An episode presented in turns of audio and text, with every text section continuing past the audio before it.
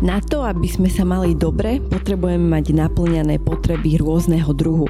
V tomto podcaste hovoríme často o emočných, mentálnych či dokonca fyzických potrebách. No v najnovšej epizóde sme sa rozhodli otvoriť štvrtú, najmenej diskutovanú a asi aj najneuchopiteľnejšiu z týchto oblastí, naše duchovné potreby. Niektorí ľudia si ich naplňajú cez vieru v Boha a modlenie, iní, ako napríklad ja, si ich cítia v prírode alebo zažívajú presah vďaka umeniu či vzťahom. Duchovno, alebo inak spiritualita v nás má rôzne podoby a my sme sa ich snažili v rozhovore so psychologičkou Kristinou Pomoty pokryť.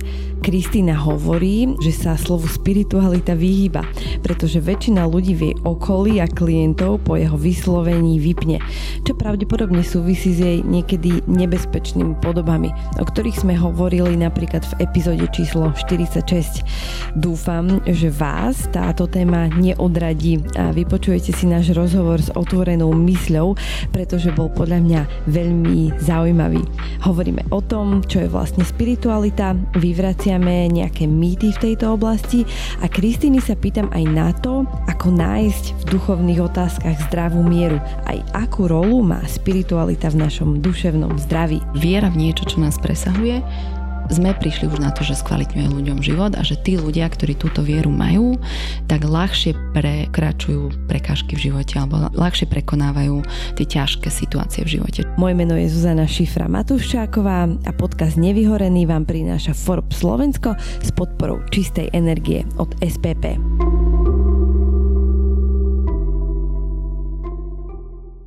Kristýna Pomoty je psychologička a zakladateľka Under the Apple Tree, platformy pre prevenciu v duševnom zdraví, ktorá pomáha týmom a jednotlivcom k vedomejšiemu životu a práci. Do svojej praxe prináša terapeutické prístupy založené na práci s telom, prepojením mysláteľa a komunitnom liečení. Venuje sa tiež osvete a vzdelávaniu v oblasti psychedelik. Kristýna, vitaj opäť v podcaste. Ďakujem veľmi pekne za pozvanie. My sme spolu v minulosti už jeden podcast nahrávali, bolo to v úvode úplne prvej našej sérii. Venovali sme sa vtedy duševnému zdraviu v organizáciách a to bolo aj niečo, čomu ty si sa primárne tak dlhodobo venovala, aspoň ja som ťa tak vnímala ako organizačnú psychologičku, no v poslednom čase sa viacej venuješ aj koučovaniu a vzdelávaniu ľudí, ktorí sa zaujímajú o duchovný ako aj vedecky podložený seba rozvoj.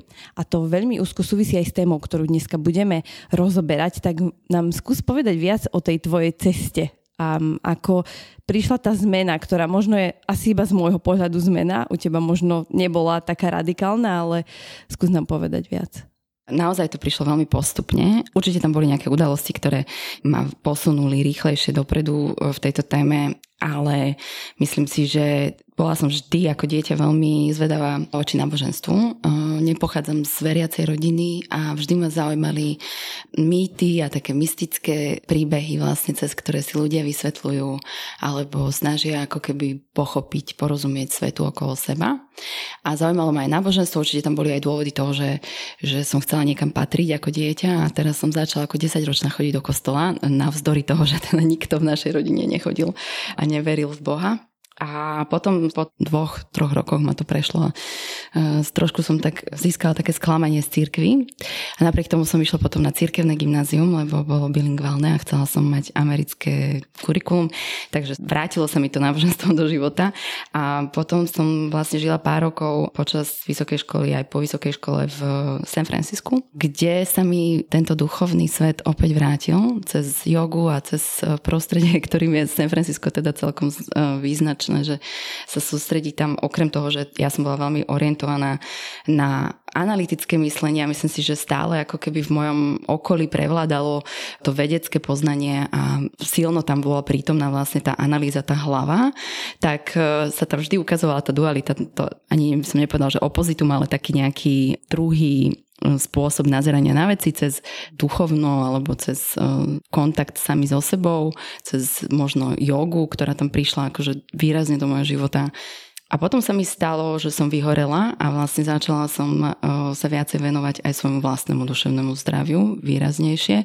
Čiže psychológia ako keby bola prítomná v mojom živote už veľmi skoro, cez ten vedecký alebo cez taký ten myslový postoj alebo prístup a potom sa dostala vlastne do môjho života aj cez iný, taký ten zmyslový alebo vnemový a telový prístup a začala som vlastne počas toho vyhorenia sa venovať aj takýmto terapeutickým modalitám. Stále som vo výcviku a prišla do môjho života e, vlastne informácia, že mám nádor v mozgu, kde som začala riešiť aj existenčné otázky, ktoré sa teda duchovného života alebo duchovnej praxe dostýkajú. A začala som riešiť vlastne prítomnosť myšlienky na smrť v mojom živote a myslím si, že to je veľmi dôležitá súčasť vlastne tej duchovnej praxe, tá prítomnosť tej smrteľnosti a vôbec ako keby tých existenčných otázok, toho zmyslu, prečo sme tu, prečo toto vlastne celé je a jednak zmyslu života a potom, čo sú akože dve odlišné veci podľa mňa a zmyslu v živote, že vlastne čo je ten môj zmysel v živote.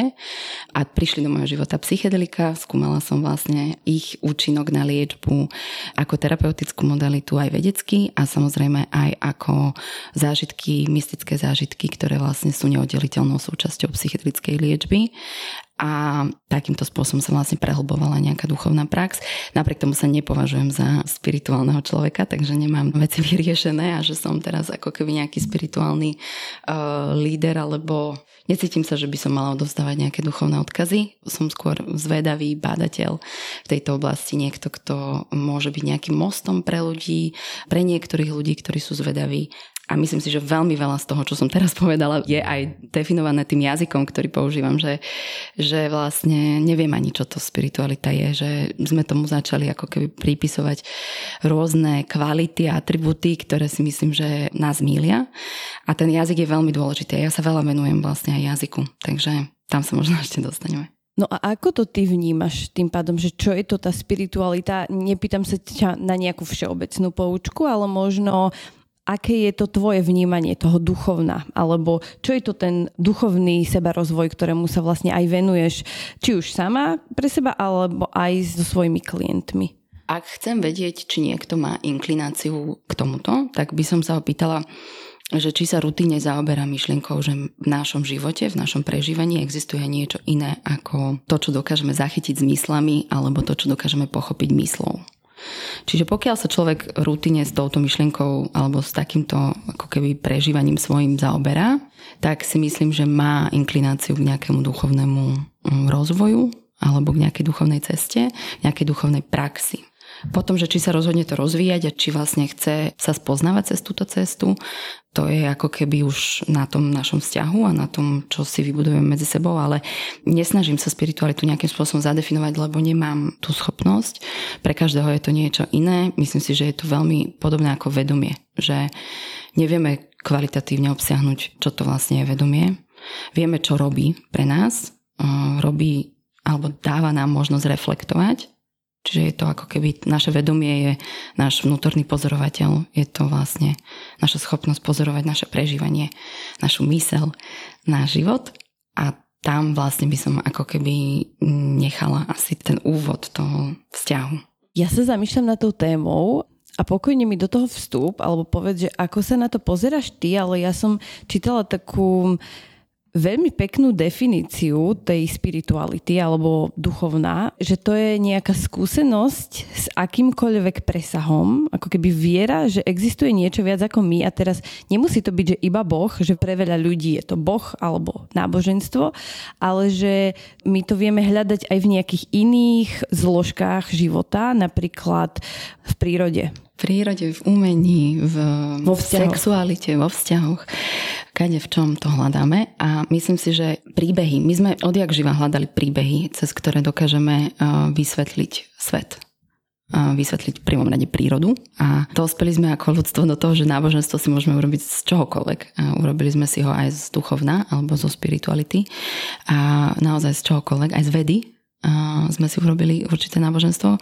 Takže áno, že súhlasím s tým, že je to v podstate hľadanie toho, čo chceš, aby existovalo, keď tu už nebudeš. Čiže áno, presahuje ťa to. Preto ako keby to veľmi, veľmi súvisí s tým zmyslom, že, že my hľadáme zmysel vlastne a nachádzame ho v tom duchovnom zážitku alebo cez duchovný zážitok a cez duchovnú prax hľadáme vlastne ten náš zmysel v živote. Lebo je rozdiel zmysel života a zmysel v živote.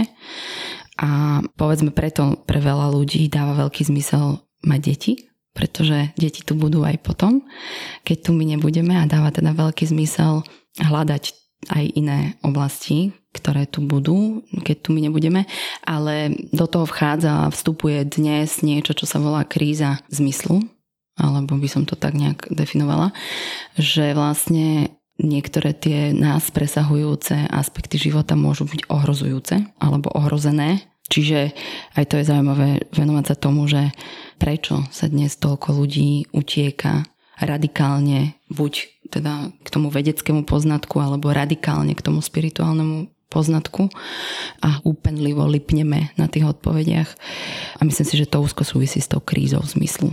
A prečo je to podľa teba tak, že hľadáme tie extrémy Myslím si, že je nám to opäť že dané, že chceme tie príbehy, potrebujeme ich mať v živote, je to definícia našej ľudskosti, ale do toho prichádzajú aj historické udalosti a nemyslím si, že je to ako keby v histórii ľudstva prvýkrát, ale deje sa to momentálne cez rôzne historické udalosti a nestabilitu vo svete. Či už cez klimatickú krízu, vojny, ohrozenia, ktoré vlastne cítime a povedzme môžeme uvažovať nad otázkami, či dáva zmysel a či je vôbec morálne priniesť dieťa do tohto sveta, či dáva zmysel robiť veci, ktoré sme predtým rutinne robili a boli pre nás úplne bežné. Takže zamýšľame sa vlastne oveľa viacej nad tým, čo dáva dlhodobo zmysel a deje sa to aj preto, aké sú globálne pohyby v svete.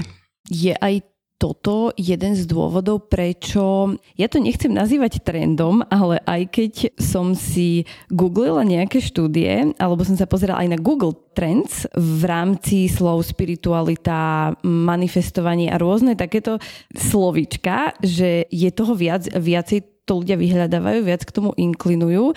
A aj e, som našla štúdie, že rastie počet ľudí, ktorí sa považujú za spirituálnych, ale zároveň nie nábožensky založených. Vyzerá to, že čoraz viacej ľudí sa zaoberá presne týmito duchovnými otázkami. Áno, Myslím si, že jednak je to tým, ako silno sa vlastne tieto témy dostali do eteru internetu a sociálnych sietí a samozrejme je to aj týmito hlbšími dôvodmi, ktoré sme spomínali, že vlastne sa tam ocitáme sa v nejakej kríze svojej existencie a oveľa častejšie sa venujeme existenčným otázkam teraz, ako sme sa venovali pred možno 40 rokmi, keď tu vládla väčšia stabilita. Ale je nám to prirodzené a v niečom je to aj návrat. Takže je to aj návrat k nejakým inštinktívnym archetypálnym správaniam alebo nejakým príbehom, ktoré nás definovali kedysi dávno a boli pre nás e, naozaj tým spojitkom v komunite. Aj ten kontakt a prepojenie sa sami so sebou a prepojenie sa s inými ľuďmi, ktorý nás definoval, tak nám chýba. Chýba nám pre technológie, pre odpojenie sa od prírody, pretože vlastne tú prírodu sme natoľko umlčali v našich denných životoch. Hej, žijeme proste asfalte, z asfaltu do asfaltu a žijeme proste extrémne rýchlo. Takže tá rýchlosť nás odpojila samých seba od nás a aj od komunity a teda uh, hľadáme tie odpovede viac a myslím si, že potom, keď sa to pretaví do týchto slovíčok zjednodušených, ako je manifestácia, afirmácia a podobne, tak tam už e, niekde to duchovno tak segmentujeme a hľadáme, kategorizujeme. Samozrejme, potrebujeme to, lebo nám to zjednodušuje vlastne ten svet. Hej, ten svet je tak neuchopiteľný, tak však tu ako keby sa snažíme teraz 10 minút zadefinovať, že čo to vlastne je, o čom sa rozprávame, takže náš mozog funguje na základe kategórií, my potrebujeme zjednodušovať a ja som tu určite povedala veľa zjednodušení doteraz, že jednoducho ten jazyk je veľmi, veľmi dôležitý a určite nám prospieva, keď diskutujeme o tej téme. Málo nediskutujeme, takže ja som veľmi vďačná aj za to, že môžeme že je to skutočne významné pre mňa. A ten problém s tým jazykom je veľký. Myslím si, že by nám veľmi uľahčilo, keby sme o tom mohli viacej hovoriť a viacej si vlastne zadefinovať, že kde je to povedzme produktívne, kde nám to ten život zjednodušuje a skrášľuje a zjemňuje možno a kde je to už kontraproduktívne a kde to ide ako keby do niečoho, čo nás limituje.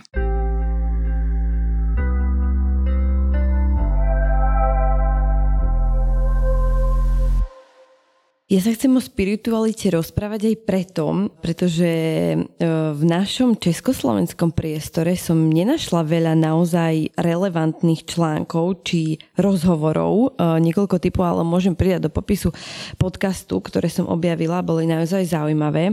No väčšinou bola táto téma rozoberaná e, v rôznych ezoterických kruhoch a na z môjho pohľadu takých pofiderných blogoch cez nejaké spirituálne influencerky alebo takých ľudí, ktorí možno môžu viac škodiť ako pomáhať. A preto som rada, že o tom môžem diskutovať so psychologičkou a človekom, ktorý má aj taký ten vedecký pohľad na to, keď to tak môžem nazvať. Um, kde je podľa teba tá hranica, nakoľko môže byť pre nás užitočné vrtať sa v otázkach spirituality a kedy je to už nezdravé a sklzáva to práve do tej ezoteriky, do nejakých kameňov, liečiteľstva a nebezpečných rad od ľudí, ktorí sa tvária ako gurovia. Pretože do oblasti spirituality sa na jednej strane dajú zaradiť práve tieto nejaké kamienky proti urieknutiu, ale napríklad aj taká meditácia a podobné praktiky, ktoré majú aj e, nejaký vedecký základ. Mm-hmm, spada do toho určite, áno, a do veľkej miery.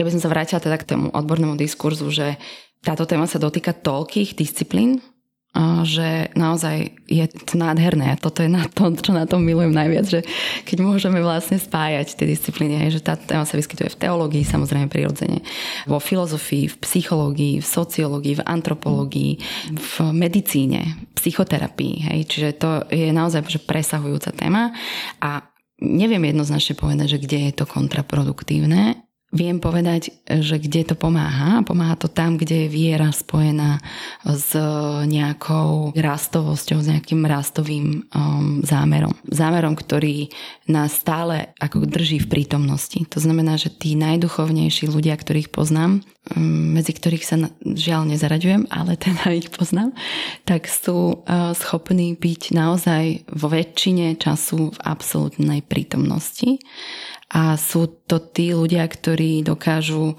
tú prítomnosť naplno prežívať a nedovolia sa unášať myšlienkami. To je veľká sila obrovská sila a ja si myslím, že aj pre takého človeka môže byť náramok alebo kryštál alebo čokoľvek, čomu verí prínosom, ale zároveň teda tá plitkosť ku ktorej napríklad, viem, čo máš na mysli, hej, že vnímam, že proste existuje v tomto segmente obrovská miera plitkosti, ktorá sa rozšírila všade, je z toho biznis, ktorý je extrémne veľký a Instagramovať terapie a podobné proste liečiteľstvo, ktoré je veľmi pofidérne a ktoré je aj amorálne z môjho pohľadu, tak um, je limitujúce. Je veľmi ťažké povedať, kde sa tu nachádza tá miera zdravia. Hej, to by som sa ako keby neodvážila nejako hodnotiť, ale je tam veľká miera pochopenia tej prítomnosti si myslím, že tá duchovná cesta je skutočne povedzme z môjho pohľadu zdravá vtedy, takže predsa to hodnotím,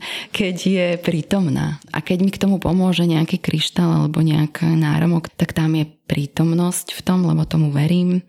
Ale keď odovzdávam svoju silu a svoju moc, svoju autonómiu, svoju bytosť, svoje bytie niečomu inému a vlastne očakávam, že niekto alebo niečo vyrieši moje problémy, tak tam to už hraničí s niečím, čo je nezdravé. A myslím si, že toto robíme, preto som povedala, že náboženstvo si môžeme vytvoriť z čohokoľvek, že toto máme my ľudia tendenciu robiť s čímkoľvek. Takýmto istým spôsobom si ako keby idealizujeme psychológiu. To, čo sme spravili s psychológiou za posledné 10 ročia je podľa mňa úplne hraničné a nezdravé. Pomaly dávame proste psychológa na piedestal nejakého ako keby nadľudskosti, že to je nebezpečné a takýmto istým spôsobom odovzdávame vlastne svoju moc aj s duchovným lídrom a nejakým ako keby rádcom, liečiteľom, objektom, subjektom, hej. A je to ľahšia cesta. Robíme to preto, lebo je to jednoduchšie. Je to samozrejme aj vďaka tomu, že sme vlastne spohodlnili že sme sa tak odklonili od tej prírody a od, od seba, že vlastne už nemusíme tie naše problémy riešiť my, veď nám to vyrieši nejaká tabletka, mm-hmm. alebo nám to vyrieši nejaká kniha, ktorú si prečítame, alebo 150 štúdií o psychedelikách, ktoré si najprv potrebujem preštudovať na to, aby som sa tomu mohla odozdať, čo je akože naozaj je to moja cesta, ale robíme si zo všetkého, aj z vedy, aj z duchovna, hľadáme tam to absolútne riešenie. Mm-hmm. A namiesto toho, aby sme sa učili vlastne kultivovať, spolahnúť sa na seba, na svoju vlastnú schopnosť uh, spoznávať sa a na svoju vlastnú schopnosť liečiť sa. Toto si aj ja všímam aj na sebe, však nebudem tu rozprávať iba vo všeobecnosti, ale že vnímam to aj na sebe, že tiež mám pocit, že tuto si prečítam 4 knihy a odrazu wow, že otvorili sa mi obzory a teraz to chcem odovzdávať, vieš, že a toto si presne všímam pri veľa ľuďoch a aj pri sebe, preto to hovorím aj cez seba, že po tej jednej knihe mám pocit, že, že wow, to mi zmení život a pritom to vôbec nie je o tej jednej knihe, ale o tom, ako ja si tu možno iba jednu myšlienku, keď si zoberiem a aplikujem ju do praxe, tak ma to zmení viac ako, ja neviem, už by som možno nemusela žiadne desiatky ďalších kníh prečítať. Vieš, čo myslím? Mm, a toto si všímam práve pri týchto témach tej spirituality a rôznych týchto duchovných e, gurus, že ako keby sú na tom piedestáli a sa tvária, že to je nejaké to tajomstvo a nejaký klub, do ktorého patria iba tí zasvetení, ktorí objavili niečo tajomné. Že vy to ešte nepoznáte, ale ale ja vám to ukážem, alebo vieš, čo myslím? presne viem, čo myslíš, presne viem. A veľa sa samozrejme, že posledné roky tomuto venujem. A to je podľa mňa nejak, akože teraz poviem taký možno súd veľký, ale podľa mňa to je choroba ezoteriky, že tá ezoterika akože má už úplne negatívnu konotáciu, lebo definícia ezoteriky je to, že je to vlastne vedomosť, ktorá patrí iba zasveteným, alebo patrí iba ako keby malej skupine ľudí, hej? Že, že je to vlastne niečo, čo nie je bežne zdieľané. Čiže je to také ako keby naše ezoterické vnútorné. A exoterika je vlastne vedomosť, ktorá je bežne zdieľaná. Čiže to je také tá verejná informácia.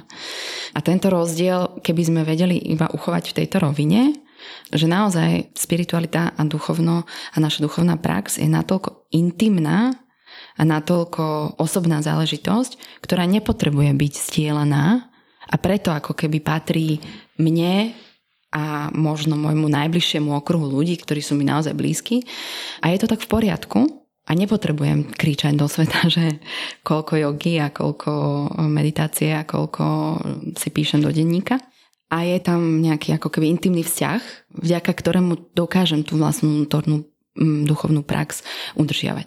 A tam je krása ezoteriky, ale potom sa vlastne tá ezoterika dostala do takého opačného niečoho, čo je naozaj, že volám to, že spirituálne ego, a potom ešte aj spirituálny bypass, ale ten spirituálne ego najmä, kde proste sa ľudia môžu začať tváriť, že nahliadli nejakú pravdu, ktorú iní nie a preto proste majú naviac alebo sa cítia, že majú naviac. A samozrejme takéto spirituálne ego si všímam aj vo veľmi, veľmi vedomých kruhoch. Čiže aj tam, kde je liečiteľstvo povedzme na veľmi vysokej úrovni medzi šamanmi a tak, existuje takéto niečo, taká vojna, takéto ego, ktoré tam proste je prítomné a že my si vlastne aj idealizujeme aj týchto ľudí určite do veľmi veľkej miery.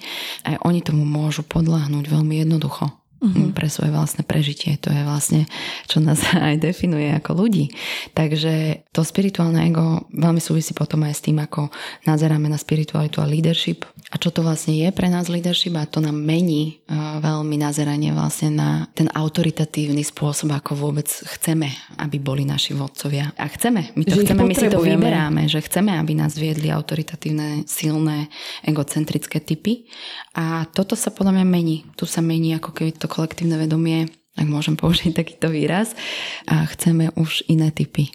Myslím si, že v mojej bubline sa to ukazuje a chcem veriť tomu, že sa to bude šíriť ďalej a ďalej a verím tomu, že vlastne už nebudeme chcieť a nebudeme až tak lipnúť na takýchto vodcoch. Uh-huh. A myslím si, že je dobre uznať zase to vývojové štádium, že my sme sa tak vyvinuli už, že sme v tomto bode, že už sa môžeme takto rozhodovať a je to krásne a zároveň uznať to, že sme boli v minulosti v tom vývojovom štádiu, že sme sa naozaj pozerali na všetkých spirituálnych vodcov ako na tých, ktorí nám odozdajú tie odpovede, lebo sme ich hľadali mimo seba.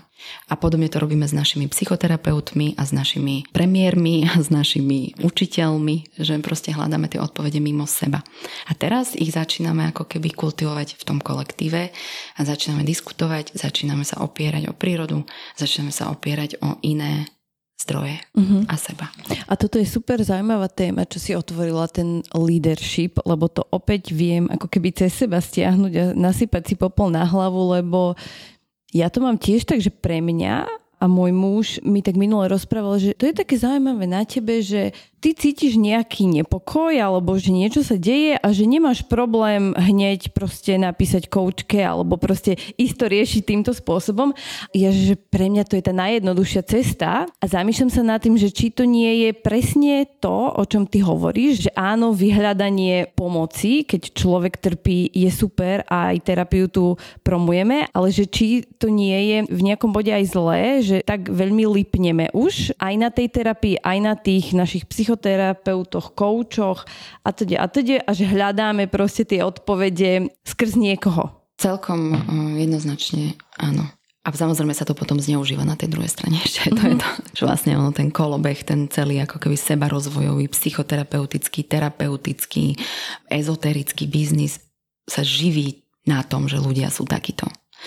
Um, že majú túto tendenciu, že sme tak strašne zahltení informáciami a rýchlosťou doby a odpojenosťou sami od seba, že my tú pomoc potrebujeme. A teraz, že oscilujeme medzi tými dvomi extrémami, uh-huh. hej, že idem o to, že neviem si vypýtať pomoc, neviem sa oprieť o komunitu, neviem sa oprieť o svojich kamarátov, neviem autenticky komunikovať, to znamená, že ešte aj svoj jazyk komplikujem a odpájam sa vlastne sama od seba cez to, že vlastne používam nejaký komplikovaný jazyk, čo ma odpája vlastne od ostatných ľudí, to je moja tendencia, povedzme. Uh-huh.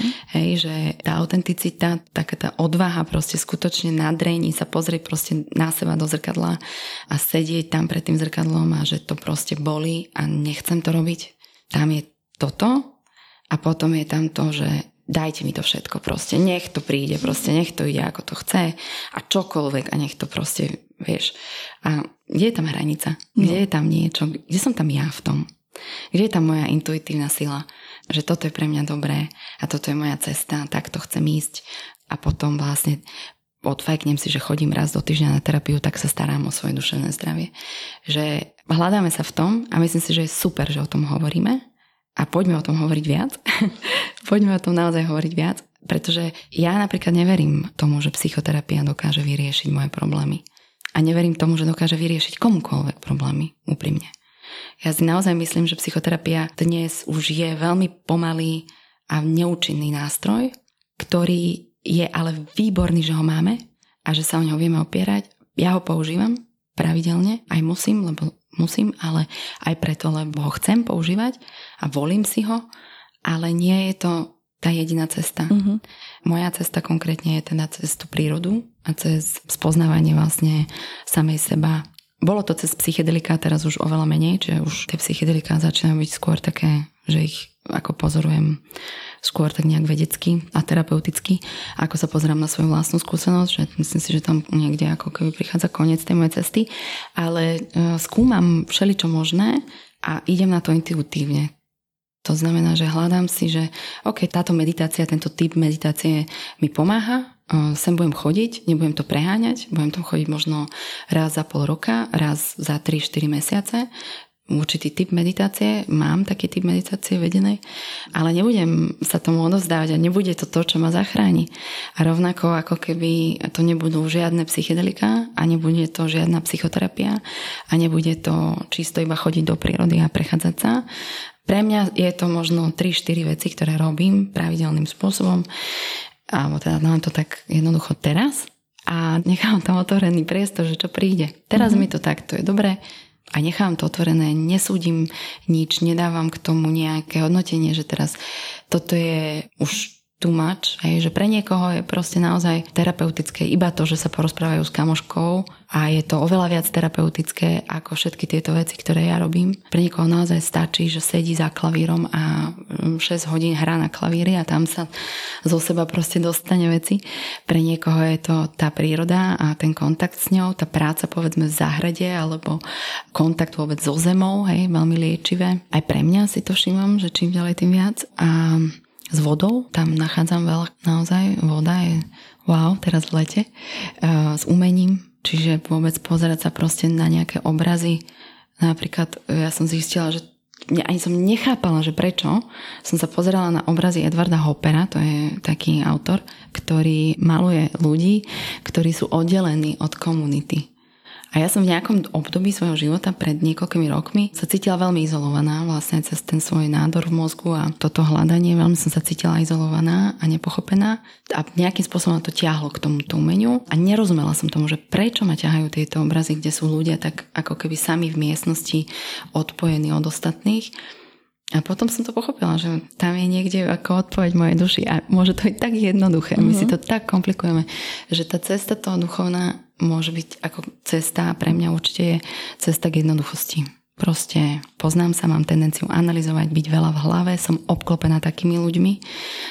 Myslím si, že moja ako keby bublina sú ľudia, ktorí sú naozaj veľa v hlave a veľa, veľa sa venujeme vede a technológiám a meraniu a dátam a tam vlastne prichádza nejaká odpoveď a môžeme to volať spiritualita, ale kone to volajme, že hľadám iba jednoduchosť v prírode a v umení a v spoznávaní sa v medziludských vzťahoch. Tá najvyššia forma duchovnej praxe sú vzťahy.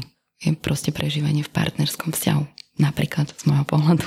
No a nie je toto celé, čo si ty opísala vlastne forma spirituality a mňa to tak aj prekvapilo, keď sme sa rozprávali a ty si povedala, že nie si spirituálny človek, tak sa zamýšľam nad tým, že či sa za takého človeka nepovažuješ len preto, ako je to slovo vnímané. Áno, asi áno. Lebo neviem, čo vlastne znamená. A radšej sa venujem vedomiu, ako sa venujem spiritualite.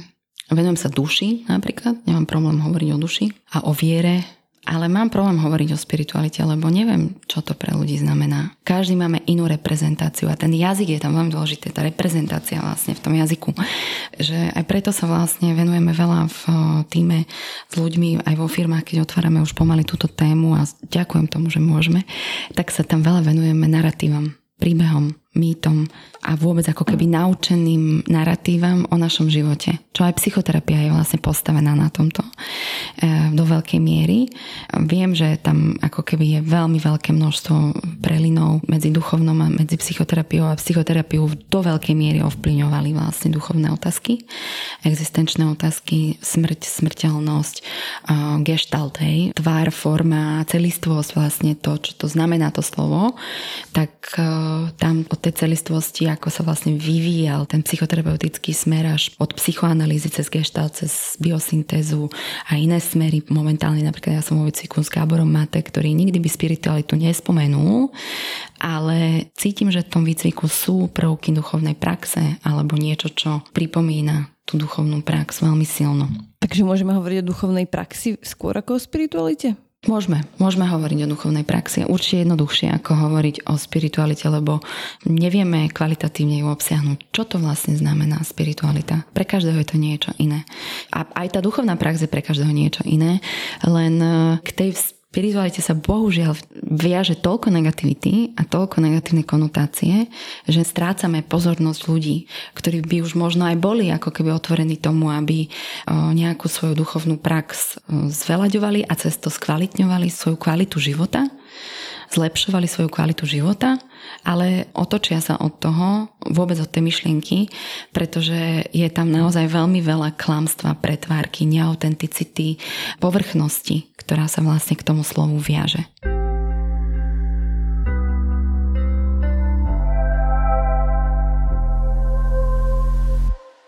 Ja som pred rozhovorom aj rozmýšľala nad tým, ako to pojmeme a nazveme, pretože keď sa povie spiritualita, tak si veľa ľudí predstaví kryštálové náramky a instagramové koučky.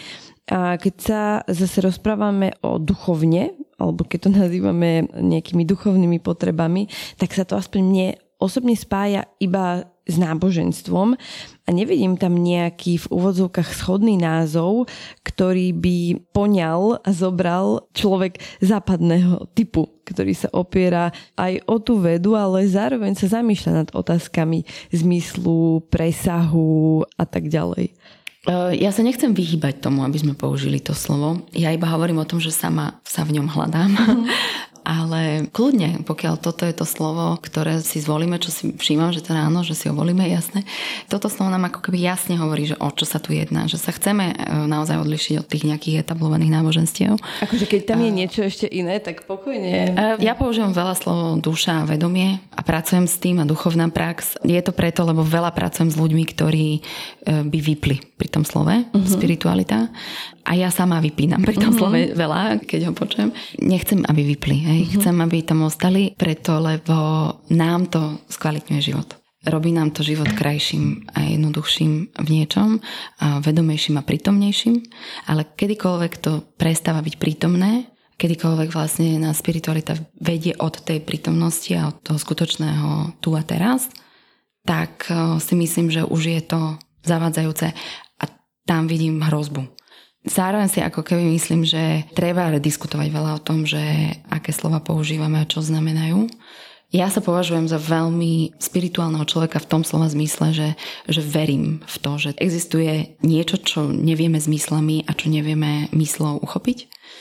Takáto realita, ak to takto môžem povedať. A som voči nej vnímavá, poznám ľudí, ktorí sú voči nej vnímaví tisíckrát viac ako ja, ak to môžem takto povedať. A teda empaticky a, a naozaj ako keby skutočne majú veľmi hlboký vnem tí ľudia. A je to zaujímavé pozorovať, že podľa mňa namiesto toho, aby sme sa venovali tomu, ako nás to polarizuje a ako nás to delí, tak by sme sa mohli venovať tomu, čo sa vieme vlastne naučiť z oboch brehov v zmysle ako keby tej silnej racionality a vedeckosti a fokusu na analýzu čo vlastne aj títo duchovní ľudia v nás obdivujú. Oni to skutočne, povedzme, že keď sa pozrieme napríklad na tú šamanskú kultúru v Južnej Amerike, tak tam tí šamani a tí ľudia, ktorí tam žijú veľmi, veľmi úzko v kontakte s prírodou veľmi odovzdaní vlastne týmto vnemom, oni obdivujú na nás bielých v západnej civilizácii, ako veľmi sme priebojní v tej vedeckosti, ako vlastne cez tú vedeckú metódu sa snažíme pochopiť svet a ako sa nám to darí zlepšovať a skvalitňovať život cez vedu. A ja mám veľkú úctu samozrejme teda k vede a naozaj ju skutočne milujem, ale otváram sa teda aj tej druhej strane nespočíva práve v tom tá sila toho duchovná, keď je spojená práve aj s tým vedeckým pozadím, že ako keby máme ten rozum, ktorý nie je oddelený od tej našej duchovnej praxe, že áno, síce verím tomu, že je tu príroda, ktorá ma presahuje a ja v nej dokážem mať hlboký duchovný zážitok a že cítim, že je tu niečo viac, ale zároveň mám tam to rozumové a nejaké to vedecké, že som aj na tepe toho západného vedeckého sveta? Jednoznačne, áno. A to je asi to, čo sa snažíme v Under the Apple Tree nejako obsiahnuť a čo je aj môj takým, neviem, cítim to ako teraz môjim miestom v tomto, tejto téme, že to ako keby objať tieto dve myšlienky naraz a proste ich mať vedľa seba. Prečo nie? Prečo by sme mali zavrhnúť jedno preto, aby mohlo byť druhé? A to je veľmi jednoduché. Myslím si, že to naozaj nie je až také komplikované. A deje sa to o, oveľa väčšej miere, ako sme možno ešte teraz pripravení vidieť, ale aj vidím to, že sme ako naozaj taký odborný výraz použijem, že sme epistemologicky arogantní, že veríme tomu, alebo si myslíme, že vieme viac ako vieme. Že naozaj ako máme túto tendenciu si nahovárať, že máme vedomie širšie a väčšie vedecký poznatok ako keby obsiahne viac, ako skutočne obsiahne. A to je podľa mňa tá pokora, kde sa môžeme zastaviť a na chvíľu ako sa pozrieť na to, že wow, že je toho naozaj ešte veľmi, veľmi veľa, čo nevieme a čo nemáme vedeckou metodou dokázané. A veda sa približuje k týmto témam. To, kde sa momentálne nachádzajú niektoré odvetvia vo vode, astrofyzika, kvantová fyzika, je úžasne fascinujúce, že sa vlastne približujeme k tým vnemovým, tým naozaj neuchopiteľným témam oveľa viac. A ja nie som astrofyzik ani kvantový vedec, aby som do toho išla, ale je to fascinujúce pre mňa, že kde to bolo pred 30 rokmi, 20 rokmi, keď som ja študovala geografiu, náboženstvo, prírodovedu a teraz, že aké témy sa otvárajú aj v matematike povedzme a je to fascinujúce a táto pokora nás vlastne podľa mňa ona je aj vlastne základom vedeckého bádania, hej? že vlastne pri tej takejto zvedavosti dokážeme mať to vedecké bádanie také čistejšie. Uvažujem nad tým, že ako sme sa bavili aj o tom názvoslovi a o tom, čo to tá spiritualita alebo duchovno, čo to vlastne znamená, tak že či práve tie všetky mýty, ktoré vládnu okolo tej témy. Aj si sama povedala, že ľudia často vypínajú, keď počujú to slovo, nedáme ho do titulku, ďakujem za upozornenie, tak e, že či vlastne potom aj tí ľudia, ktorí presne, že vypínajú pri tom, keď počujú slovo spiritualita, tak nežijú uh, možno oveľa viac spirituálny život ako niektorí, ktorí uh, sa považujú za vysoko spirituálnych duchovných ľudí a pritom to nemajú tak úplne v sebe, to prežívanie. Vieš, čo myslím? Absolútne. Som tak vďačná za túto otázku, lebo ako mne sú naozaj najbližší ľudia, ktorí a väčšina ľudí okolo mňa by nepovedali, že majú nejakú duchovnú prax. To som teraz možno tak povedala zvláštne limitujúco, ale naozaj proste ľudia, ktorí žijú v prítomnosti a ktorí sú zvedaví a ktorí sú otvorení a ktorí majú ako nejakú ja by som povedala, že zvedavosť, otvorenosť a pokora možno sú tie vlastnosti, ktoré definujú tých ľudí.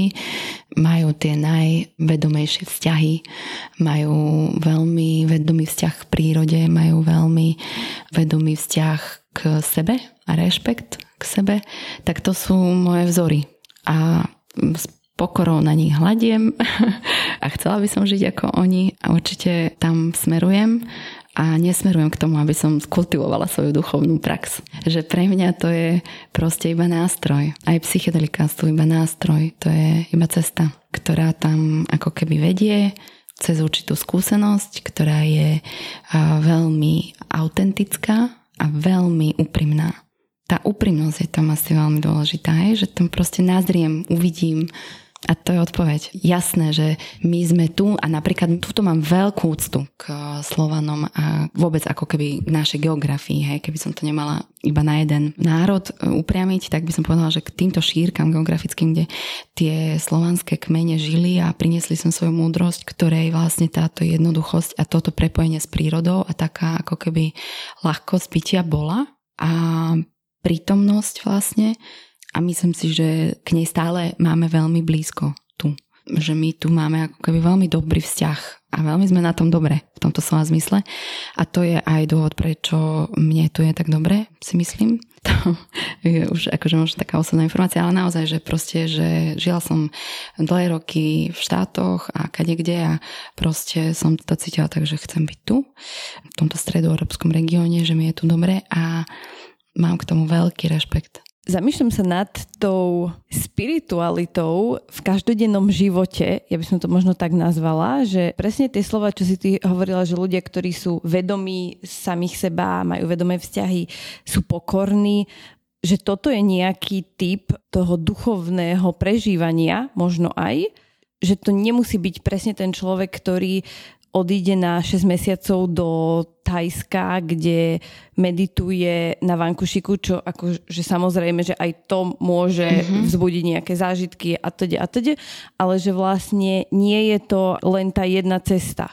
Určite nie. Vzťahy na zrkadlia. Takže ten človek, ktorý si vyberieme za partnera, je našim najväčším učiteľom a partnerom v zmysle ako keby životnej cesty. Tam je najväčší potenciál rastu pretože to zrkadlo je tam neustále prítomné a môžeme sa rozhodnúť mať vzťah, v ktorom sa budeme ako keby jeden od druhého učiť.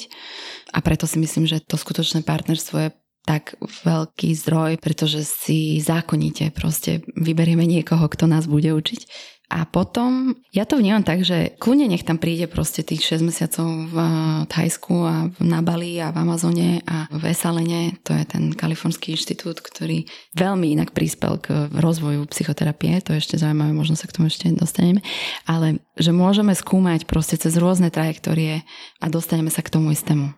Hej, k tej jednoduchosti a k tej prítomnosti. Že ako to aplikovať každého, do bežného to, života, nie? Áno. Ako to aplikovať do prítomnosti? To znamená, že ja mám veľký rešpekt tomu, keď sa niekto narodí veľmi vzdialený od toho, kam sa dostane. Hej, že tá cesta je vlastne veľmi zaujímavá. Hej, že keď niekto sa narodí v nevedomom prostredí, vzdialený a je tam veľmi veľa barikád a bariér a dostane sa niekam, kde tie barikády, bariéry, limity, traumy, bloky odstraňuje, nech to robí akoukoľvek cestou, tak mám k tomu veľký rešpekt, lebo to robí. A to je to jediné, čo je podstatné. A ešte k tomu považujem za veľmi dôležité povedať, že a nemusí. Že nie je to každého cesta, že proste keď niekto chce byť v tej nevedomosti, môže byť v tej nevedomosti na dedine medzi horami zavretý, mlátiť svoju ženu a tápať sa v alkohole. To je proste možno jeden taký extrémny príklad nevedomosti a môže v tej nevedomosti prežiť na vrchole sveta proste majiteľ všetkého možného polky Bratislavy a proste aj tak bude žiť v nevedomosti.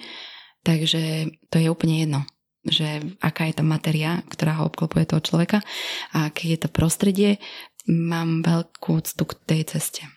Takže tam podľa mňa či je to teraz Thajsko, alebo či je to bežný život, proste, že budem chodiť na víkend sa prechádzať proste k jazeru, k rieke, dohovor a budem na sebe pracovať, lebo toto je moje tempo. Takýmto tempom to chcem robiť, tak je to fajn. A mhm. každé mm-hmm. tempo je fajn. To je tiež to, že prečo proste by mal niekto teraz robiť mílové kroky.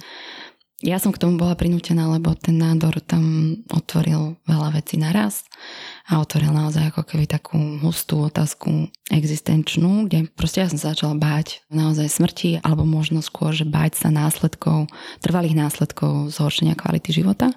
A tam som proste naozaj ako keby cítila, že potrebujem rýchlo, rýchlo pochopiť niektoré veci z mojej minulosti, tú pôvodnú traumu Vôbec si nemyslím, že to mám zmaknuté a každodenné trable sa ma proste stále týkajú. Napriek tomu cítim proste vďaka tejto ceste, ktorou som si prešla obrovskú ľahkosť a som za ňu vďačná a cítim, že mi to zjednodušuje život, že mi to pomáha nemyslieť, že mi to pomáha toľko nebyť v tej hlave. A tam to je, tam to je pre mňa. A to, že to teraz nejakým ako vedľajším efektom spravilo to, že mám inú kariéru, inú prácu, považujem to naozaj za vedľajší produkt že skutočne podstatné je to, že to zmenilo mňa a teraz, že čo z toho urobím a ako to pôjde a čo budem tvoriť, tak to sa ešte uvidí. A myslím si, že to kľudne môže byť, že sa možno znova stane niečo významné a veľké, čo ma ako keby otočí a znova spraví proste veľkú otočku v mojom živote. Alebo to kľudne môže byť, že proste to bude step by step proste nejaký proces pomalého učenia sa, kde budem ako keby odozdávať to, čo viem a to ma veľmi teší proste, že to neviem, že ako to bude a že som proste tomu teraz už taká odovzdaná. A to bolo vlastne vďaka týmto udalostiam.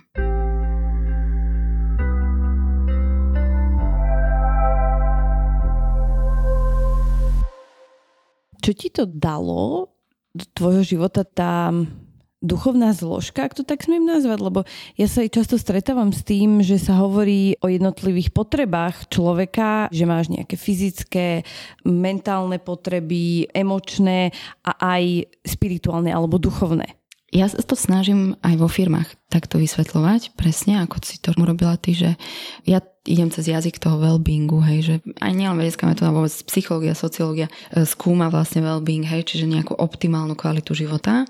A vlastne v tej optimálnej kvalite života, to, čo dnes vieme o tom, cez rôzne disciplíny, ale najmä cez psychológiu, tak vieme, že to duchovno tam patrí že ten duchovný zážitok alebo taký ten duchovný e, život tam patrí vlastne do tej celistvosti well-beingu.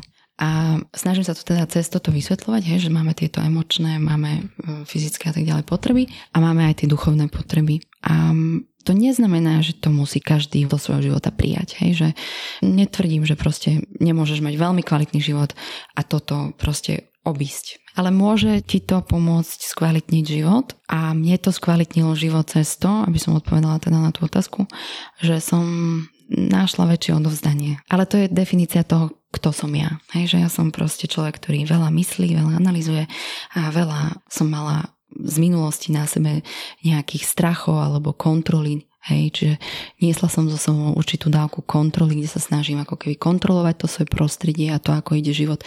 A mne toto uvoľňuje tú kontrolu. Ale pre niekoho iného to môže byť niečo úplne iné ale jednoznačné je to, že viera v niečo, čo nás presahuje, sme prišli už na to, že skvalitňuje ľuďom život a že tí ľudia, ktorí túto vieru majú, tak ľahšie prekračujú prekážky v živote alebo ľahšie prekonávajú tie ťažké situácie v živote. Čiže napríklad ja som sa pozerala na výskumy Jeden sa dial aj na mojej škole, kde sa skúmali ženy, podnikateľky, ktoré prekonali výraznú buď rozvod, rakovinu, stratu partnera, stratu dieťaťa alebo nejakú ako keby výraznú udalosť v živote a pozerali sa vlastne atribúty, ktoré ich spájajú a toto vyšiel ako najvýraznejšia kvalita, že vlastne všetky zdieľali túto vieru. Čiže ich úspech a vlastne schopnosť prekonať takéto veľké udalosti mal ten zárodok v tom, že tam ako keby táto nejaká spirituálna prax bola prítomná a samozrejme každá to mala inak. A to boli aj hĺbkové rozhovory, ktoré sa s nimi robili krásne. A vlastne každá to mala úplne inak. Inde hľadali ten spôsob. Uh-huh, že to nebolo iba náboženstvo, lebo veľa výskumov je práve na tú vieru a náboženstvo. Áno, áno. A náboženstvo je jedna forma a myslím si, že výborná, že keď to je náboženstvo, že whatever floats your boat, hej, sa hovorí, že keď to je náboženstvo, čo tam toto umožňuje, tak je to super, tak nech je to náboženstvo. Keď je to proste beh, tak je to beh. Keď je to príroda a záhrada, tak je to záhrada. Keď je to umenie a malovanie, tak je to to, že každému to je niečo iné. A mám aj rovnú nadvezujúcu otázku na to, že Súvisí to aj s tým vlastne, čo si presne povedala a to bol citát, tuším to bola kniha ako byť šťastný, ktorú napísali novinárky Denika N, dáme ju aj do popisku podcastu. Tam bol jeden rozhovor v závere práve o spiritualite a ten psychológ, e, nespomeniem si meno, ospravedlňujem sa, povedal, že ak človek chápe, že sú veci, ktoré nás presahujú, tak si neprisvojuje zodpovednosť e, za všetko.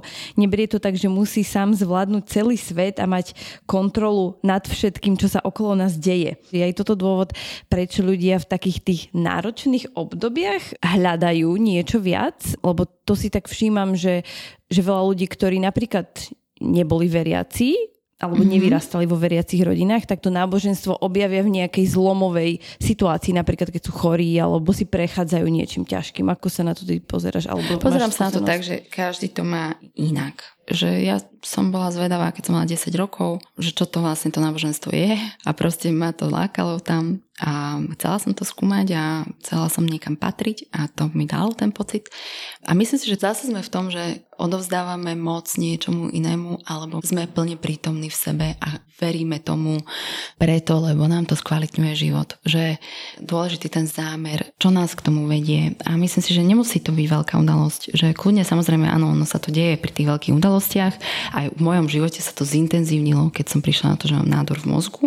Ale nie je to nevyhnutne tak. Ja si myslím, že to, čo skôr je tam spomenutia hodné a čo možno mnohí veci, aj psychológovia častokrát spomínajú, je ten spirituálny bypass že my sa vlastne vyhneme a Jung to povedal výborne a sme, myslím si, že jeho tento citát dali aj niekam na našu web stránku, že kým neprenesieme nevedomie alebo podvedomie do vedomia, tak uh, nám bude riadiť život a budeme to volať osud. Že zvedavosť nás vedie. Jednoducho zvedavý človek chce poznať seba a chce byť blízko k sebe a vlastne v tej veľkej udalosti ťa to prinúti k tomu. Dostaneš sa proste do tej otázky existenčnej. OK, čo sa tu deje proste, kto som, prečo som tu, čo sa mi deje vo mne vnútri niekde hlboko, ale nemusí to tak byť.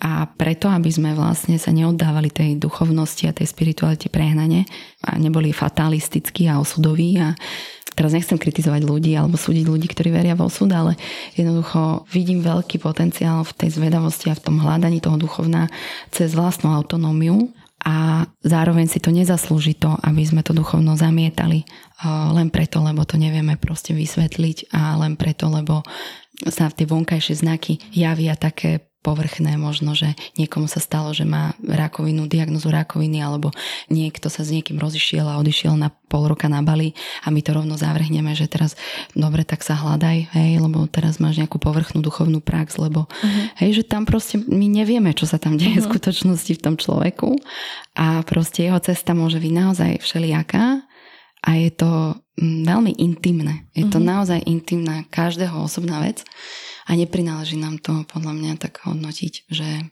teraz človek, ktorý nastúpil na duchovnú prax, tak nemá kontrolu nad svojim životom, alebo človek, ktorý proste neverí v nič, tak je proste nezvedavý my sme tu mali aj epizódu s českou digitálnou antropologičkou Marí Heržmanovou o spiritualite, ale trošku z takého iného súdka. My sme sa rozprávali o rôznych ezokoučoch a spirituálnych influencerkách na Instagrame a dosť dopodrobne sme rozoberali aj to, že čo primárne tie ženy ženie do týchto extrémnych rôznych komunít a bolo tam aj presne ten taký výsmech okolia, keď majú nejaké iba že zvedavé otázky a niekto ich vysmeje a potom hľadajú to bezpečné prostredie niekde mimo toho mainstreamu. Vieš, čo myslím? Mm-hmm. Že, že presne mm-hmm. preto, ako keby by sme si mali všetci dávať pozor na to, akým jazykom my rozprávame a akým spôsobom komunikujeme s tými ľuďmi, ktorí možno aj hľadajú Presne. to svoje. Presne. A ja si myslím, že táto citlivosť k tomu jazyku, ja si ju hľadám. Veľmi mi pomohla kniha Bližšie k sebe od Jana Markoša. Mm-hmm ktorú tu veľakrát skloňujeme. Podľa krásne, krásne sa vlastne dotýka tohto. Aj um, viacerí psychoterapeuti vlastne sa veľa venujú jazyku a vlastne hľadáme tam ako keby tie odpovede, že presne toto, čo hovoríš, tak tam dochádza k tomu vylúčeniu, hej, že my tejto praxi sa snažíme zbližovať sa s ostatnými ľuďmi. Lebo cez tú komunitu a cez tie vzťahy dochádza k obrovskému liečeniu a návratu nejakému samému sebe. Nemusíme to volať ani spiritualite, ale proste k návratu samému sebe.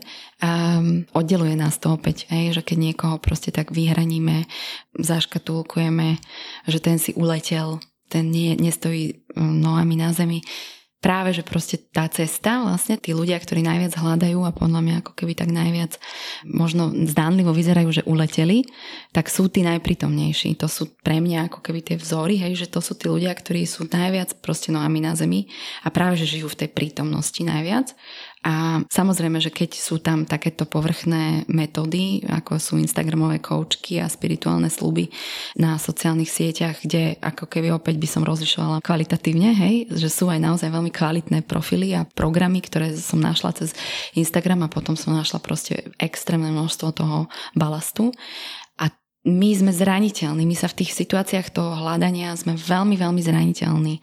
Uh, v tej núdzi, v tých najväčších otáznikoch životných najviac inklinujeme k tomu, aby sme sa ako keby odovzdali niekomu, opäť je to o tej autonómii, o tom leadershipe, že proste sme náchylní k tomu, že nám začne riadiť život niekto iný. A vieme pomáhať našim kamarátom, keď sa im toto deje, keď sa deje ten spirituálny bypass, aj keď sa stanú obeťou spirituálneho ega, a vlastne myslím si, že tu je ako keby veľmi citlivá tá pôda toho jazyka vlastne, že aký jazyk si volíme, ako vlastne podporujeme sa navzájom. Ja by som bola za najjednoduchší a na taký ten úplne ako keby, že ten najľudskejší, že proste spája nás tu láska, spája nás tu nejaké priateľstvo, nejaká súdržnosť a možno to stačí, možno tam sa vieme oprieť a tam, kde to necítime, kde je to zvádzajúce a kde sú aj možno iné praktiky alebo metódy, ktoré môžu byť považované za amorálne, tak ich budeme proste zotaznikovať a budeme aj našim kamarátom pomáhať, aby tam dávali tie otázniky. E, je to veľmi zradné miesto a rastúce, pretože aj tej kríza toho zmyslu je rastúca. A to nás potom aj ženie presne k tým nejakým extrémom. Áno, ženie nás to tomu, aby sme odovzdávali svoje vlastné vedomie do rúk niekomu inému aj svoje vlastné liečenie a rast do rúk niekomu inému a živí to ten biznis. To znamená, že vlastne aj ten biznis rastie vďaka tomu, že my sme takí odpojení od seba. A ešte som ťa chcela poprosiť, či by sme vedeli trošku objasniť viac ten uh, spirituálny bypass. My sme to mm-hmm. spomenuli, ale že nedovysvetlili sme, že vlastne čo to vlastne je. Mm-hmm. Tak nejako detailnejšie. Ako chápeš toto slovo ty? Spirituálny bypass je vlastne to, keď sa vyhýbame realite, prítomnosti cez nejaké duchovné presvedčenie. Poviem príklad, hej, že ja som dosiahla nejaký duchovný rast, nejaký stupeň vedomia a už nemusím platiť dane. Alebo už nemusím prispievať do kolektívu niečom, alebo nemusím sa nejakým spôsobom odovzdať nejakej zodpovednosti alebo proste byť v nejakej zodpovednosti. Ale povedala by som, že má to aj také oveľa jednoduchšie formy, že my si veľmi častokrát cez duchovné poznanie vieme vysvetliť uh, nejakú našu traumu alebo nejaký náš blok alebo neprekonaný vzorec Hej? Čiže to je nebezpečné, že môžeme vlastne osudu a nejakému spirituálnemu poznaniu prisudzovať veci, ktoré proste sú hlboko v nás niekde zakorenené, sú v našom podvedomí, alebo sú už aj v našom vedomí, ale my sa na ne nechceme pozrieť tak skutočne. A radšej povieme, že malo to tak byť alebo bolo to súdené. Nebolo to súdené. Mm-hmm. Nemalo to tak byť, hej. Tento fatalizmus proste. A to je spirituálny bypass. Takže to je možno menej takto spomínané, ale myslím si, že je to super, že vlastne už otvárame tieto témy a že to môžeme vlastne na, nás poznávať. Čo nám dáva do životov duchovno a ako ho praktizovať v každodennom živote? Million dollar question. Zase si mi položila otázku za milión, lebo myslím si, že pre každého je to osobná, intimná, subjektívna cesta. A nie je lineárna, to znamená, že je kolkata. Mm, niekedy sa javí, že teraz na niečo mám strašne názreté, navnímané a potom sa stane niečo, v živote a zrazu som proste, že bum, náspäť, že neviem byť v tej prítomnosti, neviem byť v tom vedomí, neviem sa správať vedome ani k sebe, ani k iným ľuďom. A sú tam emócie, ktoré ma proste pohltia. Takže je naozaj kľúkatá tá cesta. A potom príde obdobie, kde proste zrazu cítiš, že hej, že rastieš a že všetko ide tak zľahka, že aj sa tak ľahšie vyjadruješ, aj máš proste lepšie vzťahy okolo seba, všetci ti tak viacej rozumejú, všetko tak viacej plinie Takže pre mňa to bolo taká tá cesta jednoduchosti, že vlastne, že púšťať veľa, púšťať kontrolu, vrácať sa vlastne k nejakému jednoduchému jazyku, čo akože posluchači posúdia, či sa mi to darí, asi moc nie. Mne sa strašne páči, ako Jan Markoš opisuje vlastne to, že otvorme sa, hej, že proste nie je to jednoznačné, nie je len to, čo je vedecké, je to naozaj mnohoznačné a má to veľmi veľa významov pre každého z nás. Chodiť do prírody a byť v kontakte s prírodou mi príde ako taká úplne primárna, elementárna ako keby vec, ktorá nás tam vie veľmi ľahko dostať na to miesto, kde sme bližšie k sebe. A verím tomu, že sa rozširuje naše vedomie do také miery a samozrejme preto sa veľa venujeme rozšíreným stavom vedomia, ktoré nie sú len psychedelika, ale aj naša schopnosť e, reflektovať na naše sny alebo naša schopnosť mm, meditovať a dostať sa na miesta v meditácii, ktoré sú úžasné a naša schopnosť prehlbovať našu empatiu, hej, cítiť a vlastne dávať tomu význam. Vôbec ako keby, že povedzme, že keby sme si všetci povedali iba, že budeme viacej v sebe kultivovať to, že chceme cítiť a byť v tých pocitoch a vedieť, kedy mm, sú tie pocity možno zradné a vedú nás na miesto nejakého strachu alebo na miesto nejakého bloku, niečo, čo nemáme vyriešené z našej minulosti.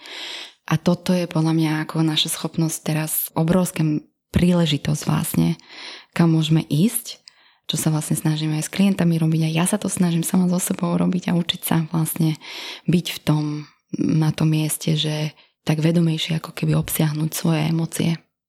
Neviem, či sa mi darí v tom, život mi občas ukáže, že áno, potom mi ukáže, že vôbec.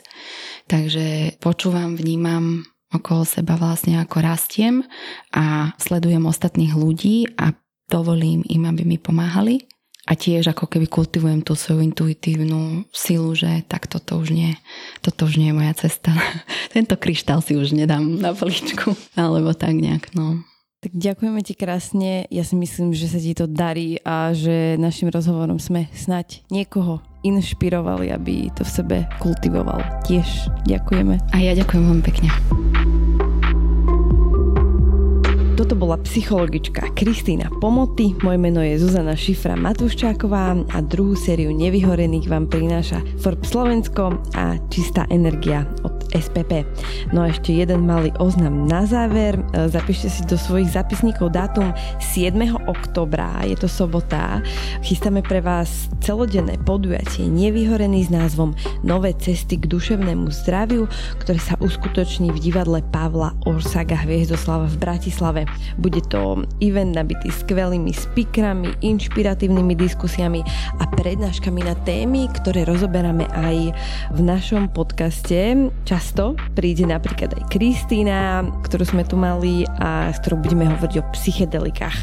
Viac o témach podujatia a spustení lístkov vám dáme vedieť pravdepodobne už v najbližších dňoch, takže ak chcete byť medzi prvými, ktorí dostanú info a budú si môcť kúpiť lístok, tak sa prihláste na náš newsletter v popise podcastu. Pre našu komunitu nevyhorených chystáme aj špeciálnu zľavu, tak verím, že sa uvidíme osobne. Veľmi sa na vás teším. Do počutia.